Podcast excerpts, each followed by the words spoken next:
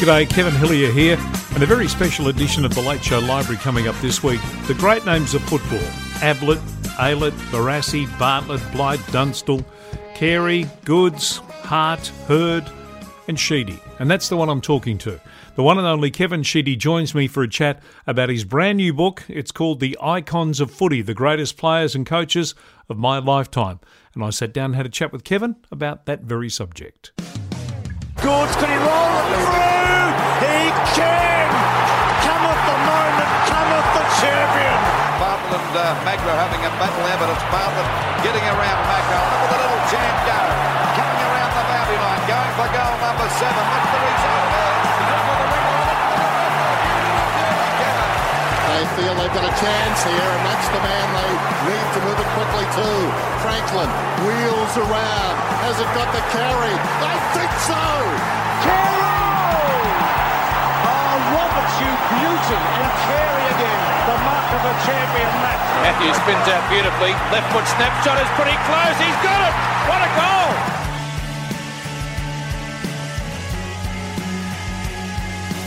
Hello, Kevin. How are you? Well, very good, very good. It's always great to be um, up and about and, and enjoying your life because uh, you can do that in Australia most of the time. Yeah, so it's pretty good from that point of view. How is how is life? How, how busy are you at the moment? I mean, you're launching a book, obviously, but how busy are you under normal circumstances when you don't have a book to launch? Very, very busy. Yeah, so it's very awkward to uh, get books out in uh, my life at the moment because, um, you know, I'm, I'm probably travelling around Australia a hell of a lot and a few t- times overseas.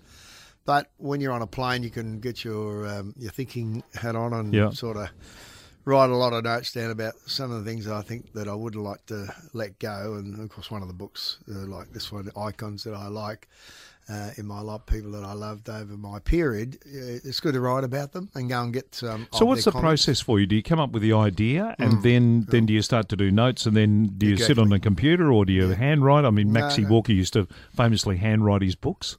Well, I do um, a lot of writing. Yeah, I love writing, and uh, it actually makes you become a better writer. Yep. and um, so you can understand your own writing for a start. and Other people can, but and then I, I sit down with uh, Warwick, and then we make a plan, uh, get to a uh, publisher. Like Affirm's been publishing my books, and they've done very, very well with them. And um, and so from that point of view, you put your thoughts into what you would love people to read in a book about what they may forget or they might not even know. You know, Yep. like um, classic cases uh, in this book is uh, Michael Tuck's career.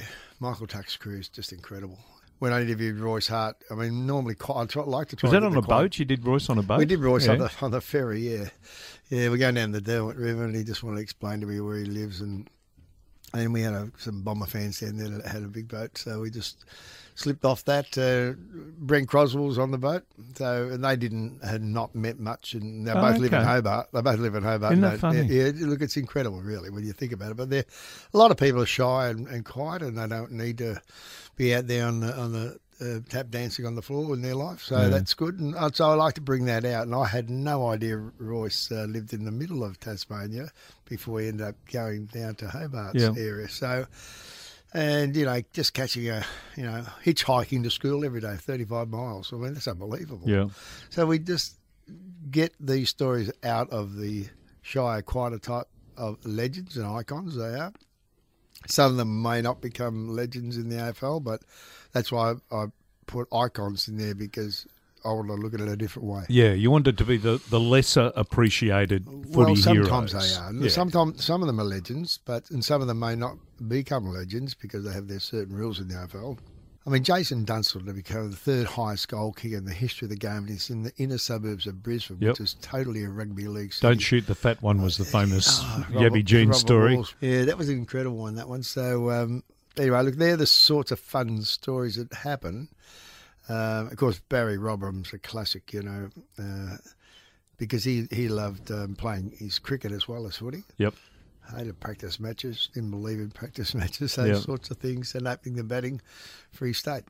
Now, it's called the icons of footy. Could it have been called the flawed geniuses of footy in many cases? Is that what is that Um, what a lot of these blokes are? No, no, I, I don't. I don't really think they're flawed geniuses. They're, many of them are geniuses. Um, one or two might be flawed somewhere, but you know, no one's perfect hardly.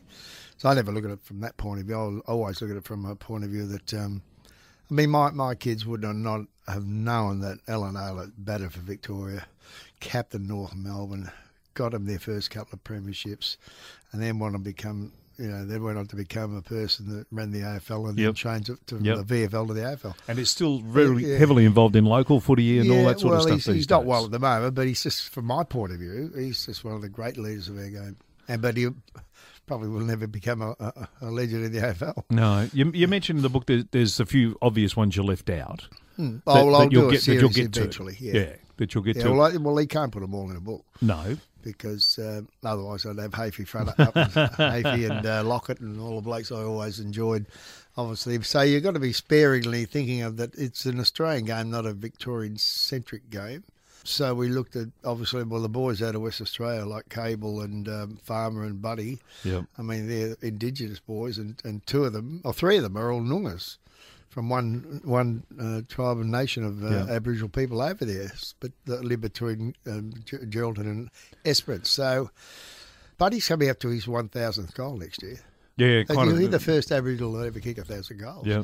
That's uh, that's in its own self in 160 years of footy. It's a sensational effort. In the in the start of the Adam Goodes chapter, you talk about what people said to you about Indigenous players and the problems that you would have with them, and all all those things, and uh, pretty much steering you away from them.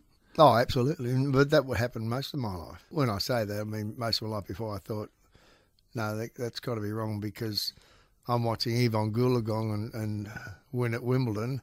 So there must be discipline, there must be a dedication, they must handle travel, they must handle cold weather moving around the world, and all of these sorts of things have, that have been flicked to your mind. Yesterday I had a, my uh, Lionel Rose boxing gloves, and he went to fight, you know, fighting Harada in um, Tokyo to become the bantamweight champion of the world. Now, you couldn't get more to an Evonne Goolagong, you know. So these sorts of people, incredible.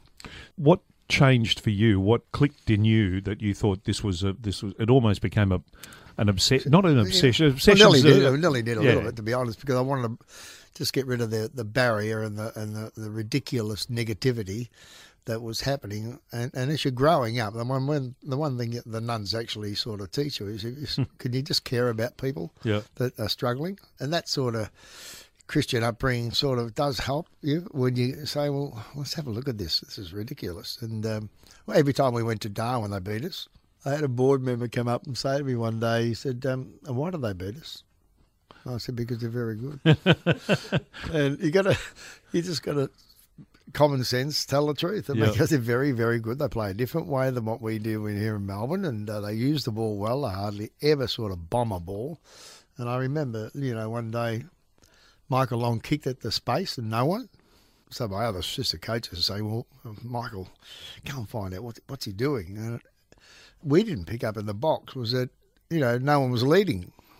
So the only way you're going to get the big forwards to run is to kick it out there and say, "If you're not- "You're not going to run. I'll make you run." A very smart way. Look at it. So a lot of the great players teach coaches how to coach. You know. So I've got three great tall marking players in the goal square thinking they're going to take the specky of the year and win the car. And Michael say, uh-uh, I'm kicking it to no one. Yeah, run. And you start leaving. When I get the ball, you better run. Very smart. Uh, and, so, and so were you to kind of uh, from a cunning and, and I mean everyone's always talked about how cunning you are, but from a cunning point of view, you worked out that they were going to be good for you. Not only were you Oh, going to be good for them, but they were going to be good for well, you. because they play a different game. I mean, how ridiculous would you be to think that you could teach Michael Long how to play football when he's actually teaching you and your team a fair bit about footy? Hmm. And then along comes Wanganeen. And he's like a Hoover vacuum cleaner, just sucking up a ball, running around like a. I've never seen a bloke run so fast, so well, so low, yeah, and uh, very rarely made mistakes. You know, Kevin. yeah. Ablett, the Ablett name. I mean, you talk about iconic families in the uh, in the book as well. You do a little chapter on that at the end where you talk about some amazing people. I, I must admit, I didn't know of.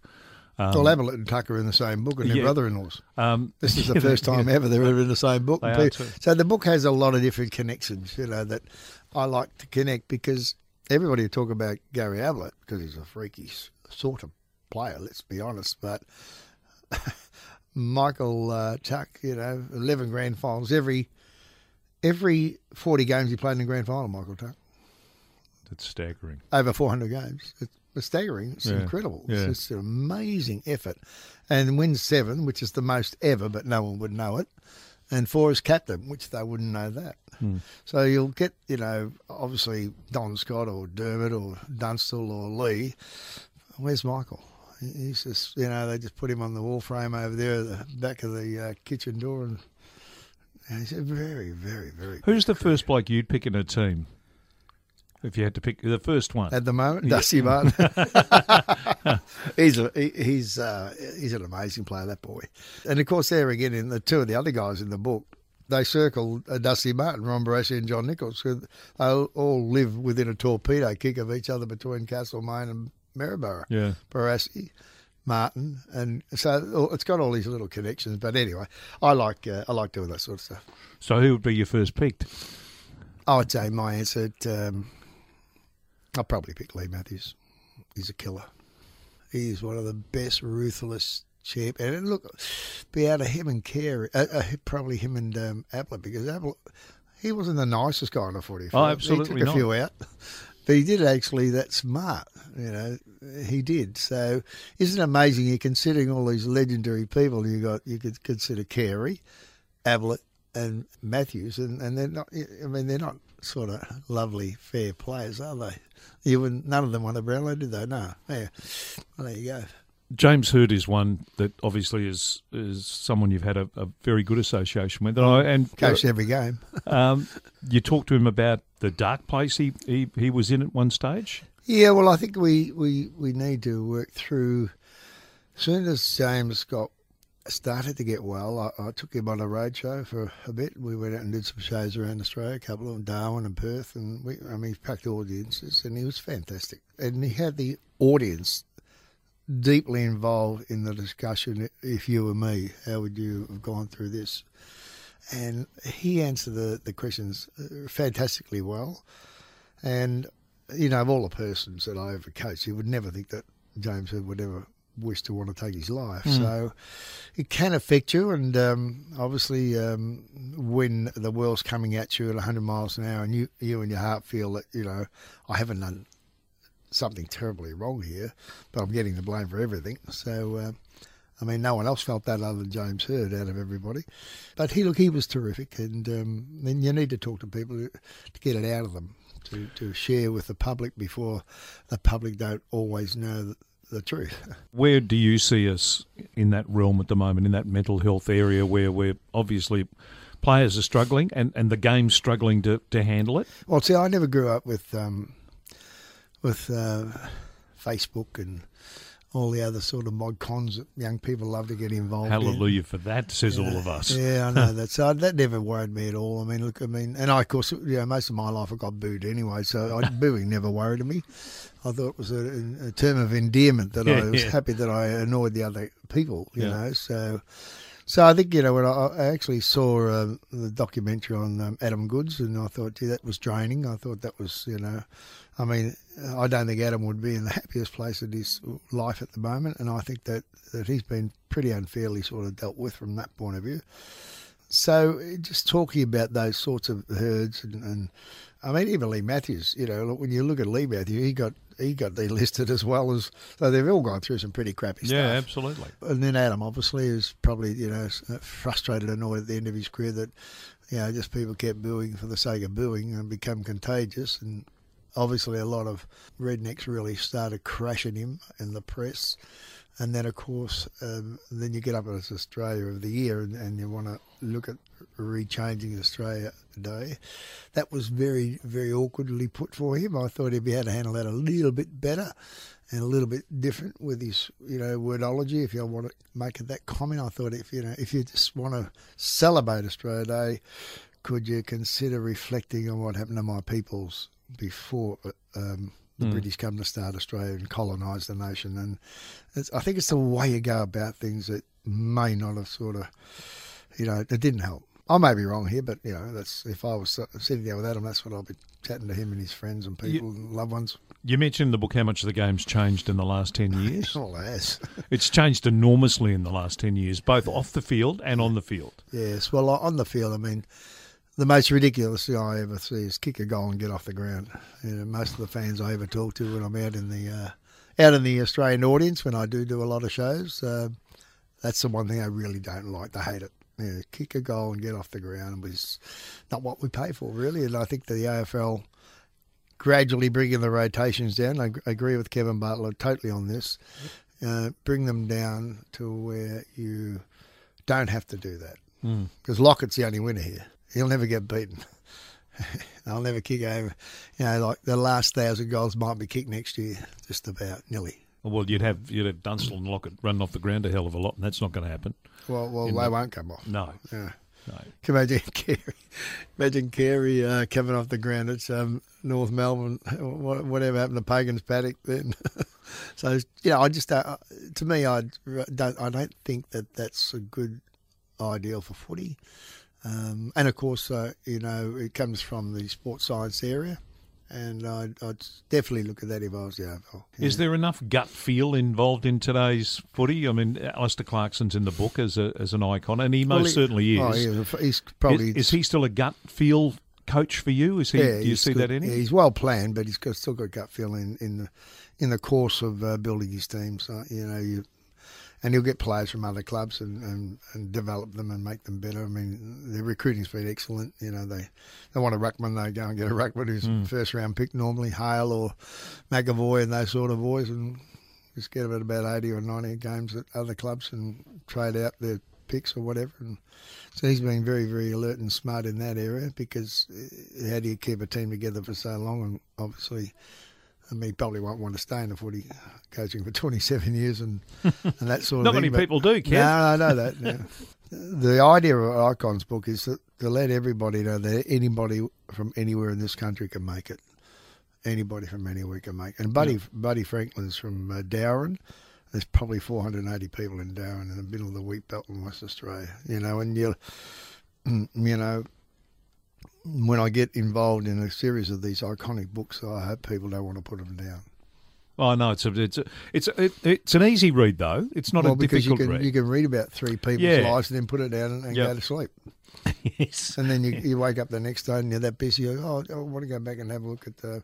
I haven't read. Um, uh, Checker Hughes yeah, or Check, well, yeah. Checker Hughes. I mean, interrupted by two world wars, five premierships. Yep. Yep. Oh, and he, play, the only reason he's in the book is he coached one game in my lifetime when Norm Smith got sacked. So this is about people since in I've your been lifetime. Up, yeah, yeah, yeah, absolutely. But he's the freaky story in the book. Lost about four at Richmond, and won most at Melbourne. Played at Richmond. Yeah, two premierships. So he's a, he's an amazing career. He's like Tuck. Uh, well, they're all amazing careers. There's there's no one in the book who shouldn't be in the book. No, that's in, there's no one in the book who you have to kind of go, or oh, why is he in there? There's yeah. no there's no yeah. sort of second guessing on. on no, well, because in, in the second guessing, well, well Lockerbie, but I want to do a series and get them spaced and placed mm. eventually because um, it'll be a nice series of two or three books, you know, and. Is footy, are you going to stop at footy? You're going to have a look no, at some no, other no, sports? No, I've written, I've written a byline for the, the one after that series because I think uh, uh, to me it's it's they're written then. Mm. my 500 club coaching book is one of the best books ever in footy, or Warwick Hadfield and myself did. Mm. And, and, when people see it, they go, well, "Where did you get all this from?" Oh, it took a long time, but it's a beautiful big gold book.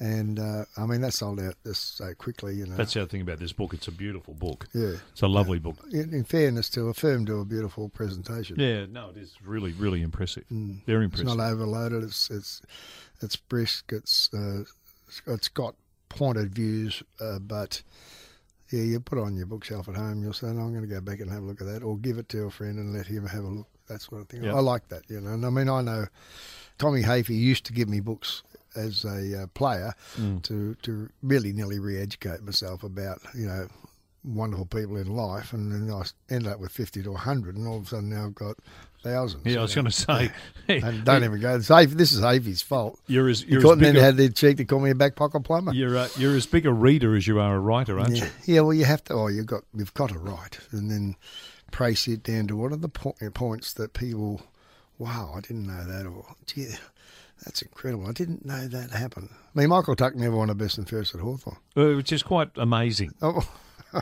you would have thought Leigh might have said, "Look, have one of mine." Leigh Well, what Matthews, will he win seven or eight? eight. Yeah. And Michael, Michael's uh, probably run up six to six times, maybe to Leigh. I wouldn't have a clue. I don't know the exact number because they don't let those out. Where next? What what what are you working on at the moment? Because your your mind's clicking over all the time. There's always something going on. Are you in the middle of writing another one? Yeah, or- yeah. No, I've I've written two areas I want to I want to put down. Probably th- there's going to be a, a big one that's going to be. I've got to be very careful this one because I can't get it wrong. Uh, And the only thing I can say is that it's in my lifetime. Yeah. So I can't write about Bradman or you know because he's not in my lifetime. Yep. So all of those sort of things you've got to take into consideration because you're writing about other people's views because that's all you can read because you never saw him with your own sight. Yep. I want to ask you about the horse racing because you're obviously a very passionate horse racing person, Yeah. and we're sitting in the, the racing station. Uh, have you still got horses running I around? I've got a couple of horses. Um, I've got a, a Moshe and a Fiorente. And So Fiorente, fast ones or slow ones? One's won a couple, and the other one hasn't raced yet. Okay. And that's the Fiorente. And um, a beautiful looking horse. Uh, Fiorente won the Melbourne Cup. I like the the uh, breeding of Monsun uh, and Stays. He won three Melbourne Cups as a sire in the last seven years, four or eight years. Then comes second and third with the Max Dynamite. Yep. So his breeding in Melbourne Cups has probably been the best of any stallion in my lifetime. Three in uh, a second and a third in uh, the last eight years, Monsun. So you've got a passion for racing. Does it, does it match Well- your passion for footy or? No, no, football's number one. Racing is uh, and gardening are the others, and books. Mm. We just, um, yeah, we just keep looking after grandkids and have a bit of a look Yeah. at Australia. So we're all heading to Tassie uh, over the January. A bit of fun. Can you see a day when you won't be involved in footy? No, no, that won't happen. Um, sort of like just there to help guide some ideas along the way, and, and just you know when every now and then some people at head office or the commissioners want to have a chat to you about you know how do you see it. Well, when you get out there and get around and fly around Australia a hell of a lot, the they're your the people are your fans. That, that's Yeah. your that's your actually the game. But that's always when you'll go. Yeah, that's well, always it- been well, what it's, it's about people. Yeah. It's about people and people. And I always ask the audience questions. Have we got any information I can pass back to head office? Wow, mate, that's about that's a ten, that's a ten minute session Yeah, for a start. exactly. I mean, uh, we, we I won't get home that night. Yeah. But uh, yeah, and tell them about this, Kevin. She's what about that? And it would be very. Um, yeah, no, no, it's there and it's good and it's fun. What are people saying to you about the state of the game, and do you agree with what people are saying? Because the people of your vintage and my vintage, uh, a lot of them don't like the modern game, or Well, don't see it the same, or don't have the same engagement with it that they had with it in, in when you were playing, and when Bartlett was playing, and when Well, look, it's a different game, obviously. Um, you know, first of all, uh, there was uh, less packs, um, so they feel that there's a bit of uh, rugby's come into our game a little bit, and there's a little bit of soccer where they're kicking backwards, so they don't like that necessarily. Uh, less scores, which are annoying. Um, uh, standing shots are down, and one improvement is great angle shooting for goals. So, um, so there are some improvements in some areas, but minus a couple in others. Great crowd still. I love the game. They love their clubs. The thing about the, the thing that I reckon that happens is the people love their clubs. When Richmond have gone for 37 years without a premiership and end up with 100,000 people uh, as members, that's incredible. Yep. Incredible. And, and of course, you know, nowhere in the world have we got 10 professional clubs in one competition um, trying to earn 100 million a year. That's a billion a year out of Mel- for Melbourne clubs. Yeah. Well, it's nine plus still, obviously. So that's a huge um, landscape when you look at world sport. We I often have many international people come in and say, "How does this happen in one city?" And I said, because we're not a world sport. no, no, we're, yeah, no, we're just a national sport, and uh, the crowds we get for a national sport would uh, be incredibly matching other sports. Oh, around the world. absolutely, yeah. And uh, people don't realise that here in Australia. You know, I mean, they build a stand, a grandstands in Perth and a new stadium, and they pack it out every time. Yeah. And one of the biggest problems in Perth when I used to go to West Australia was that, um, and I foolishly would say, now, what are your problems about our game? Hands up, man, we can't get in the stadium. Mm-hmm. That was Subiaco. Because it was 32,000, 33 at best. Now they've got 60,000. You still can't get in. Ex- exactly right. So they can go up. So the difficult difficulty of that is just listen to your people, and they're telling you what they need or what they would like to get. I mean, obviously, some of them comments aren't always correct and can be unfair. But whilst the game has some areas of difficulty, they're still packing them in, which is quite amazing. GWS? Exciting. Yeah. Yeah. I thought they were about the fifth best team last year and got to a grand final. That's hard for me to tell them, you know, David Matthews and obviously Tony Shepherd that, but gee, they've only been in two grand finals in eight years. Yeah. Beaten by a kick by Footscray and Bulldogs. Um, that's a damn good effort, isn't it, really? Yeah, it You is. know, eight, not, they haven't even played 200 games yet, you know. Yeah. The club has not played 200 games. They're nearly in two grand finals in the first eight years. That is a remarkable performance by any sports clubs ever in, in the history of this, probably nearly in the history of the world. Your role is kind of uh, almost like a the matriarch of, of footy in terms of with GWS and your, your ties to yeah. Richmond and your ties to Essendon and all that. Does, does that become hard to juggle sometimes? No, Have you no, always no. got clarity about where that all sits? Not when you've got a wife, daughters, and sons and grandkids. No, you, got- to keep a balance right across the whole spectrum, and your great mates and friends. So um, I, I've got no problems with all of that. It's just it's a common sense issue, and you know it wasn't a subject at school, as I often right. You know, how do you Is get, there enough common sense in No. footy? no, not enough common sense in life. You know? Yeah, fair I mean, I don't. You wouldn't think. You would not think Tomic and Kyrgios would learn from Ash Barty on how to create a career, would you? Yeah. But that'd be common sense. yeah. Um, so when you get away from footy and writing the books and doing all that stuff, and you mentioned the garden, The uh, so do you, do you just potter around in the garden and just sort no, of- I'm in the garden. Yeah, the garden's good for me. With a bit of music on in the background, or just a bit of silence? Where, where do you go? Where's the cone of silence? Uh, garden. Yeah, there's the birds, and they just um, and just just see what you haven't done and what you need to clean up. And God, I never thought of that. And that tree's in the wrong spot for sure. Otherwise, I'll kill it. And you know, it's it's good, but because it makes you think about nature Yeah. as well as you know life um, with family and friends, and you know that whatever job I don't work. I just believe what I do is what you love. You don't work. Well, I don't. I love. I love what I do. no, but I don't find like you've got to be there and I've got to do this. I mean, the Essendon Footy Club's been fantastic for me. Yeah. Can you get there? Can you do this? Can we get you over here?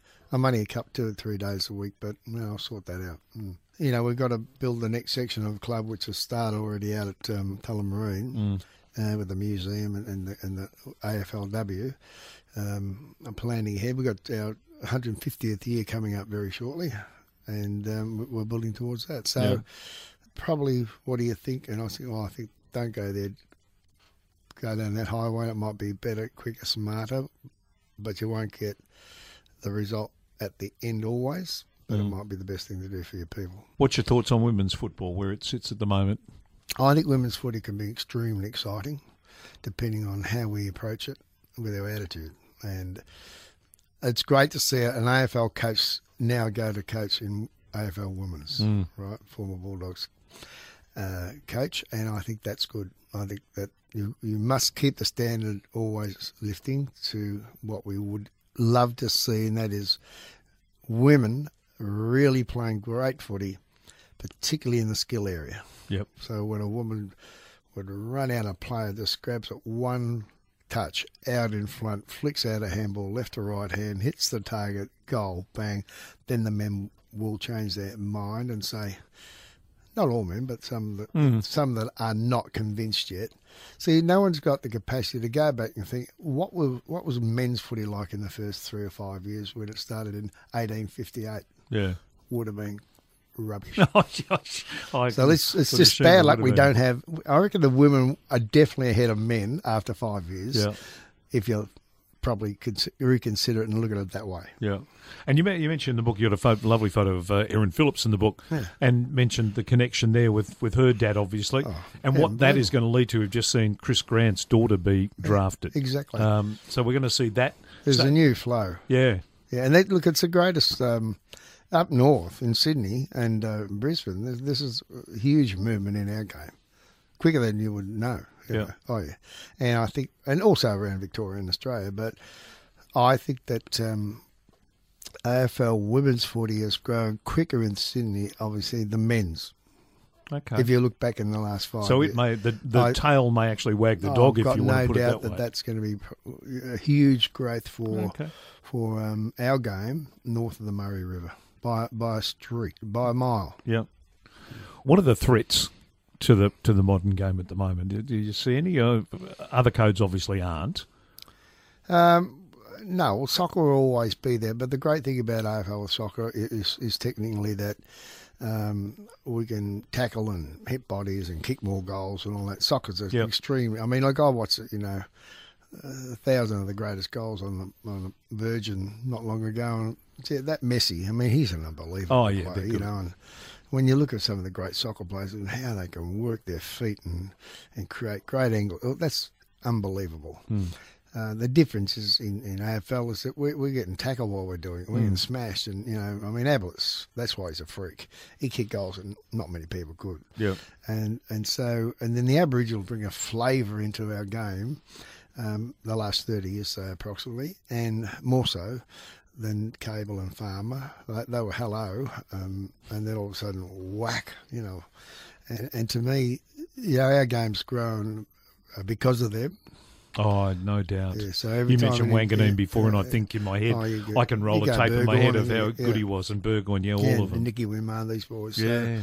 Michael Long. So when you when you think about it all, um, our game just you know is really moving that quick that the next introduction's already here, Mm. and there are internationals coming in for our our game with um, with our immigration. Now, immigration is extremely important for our game.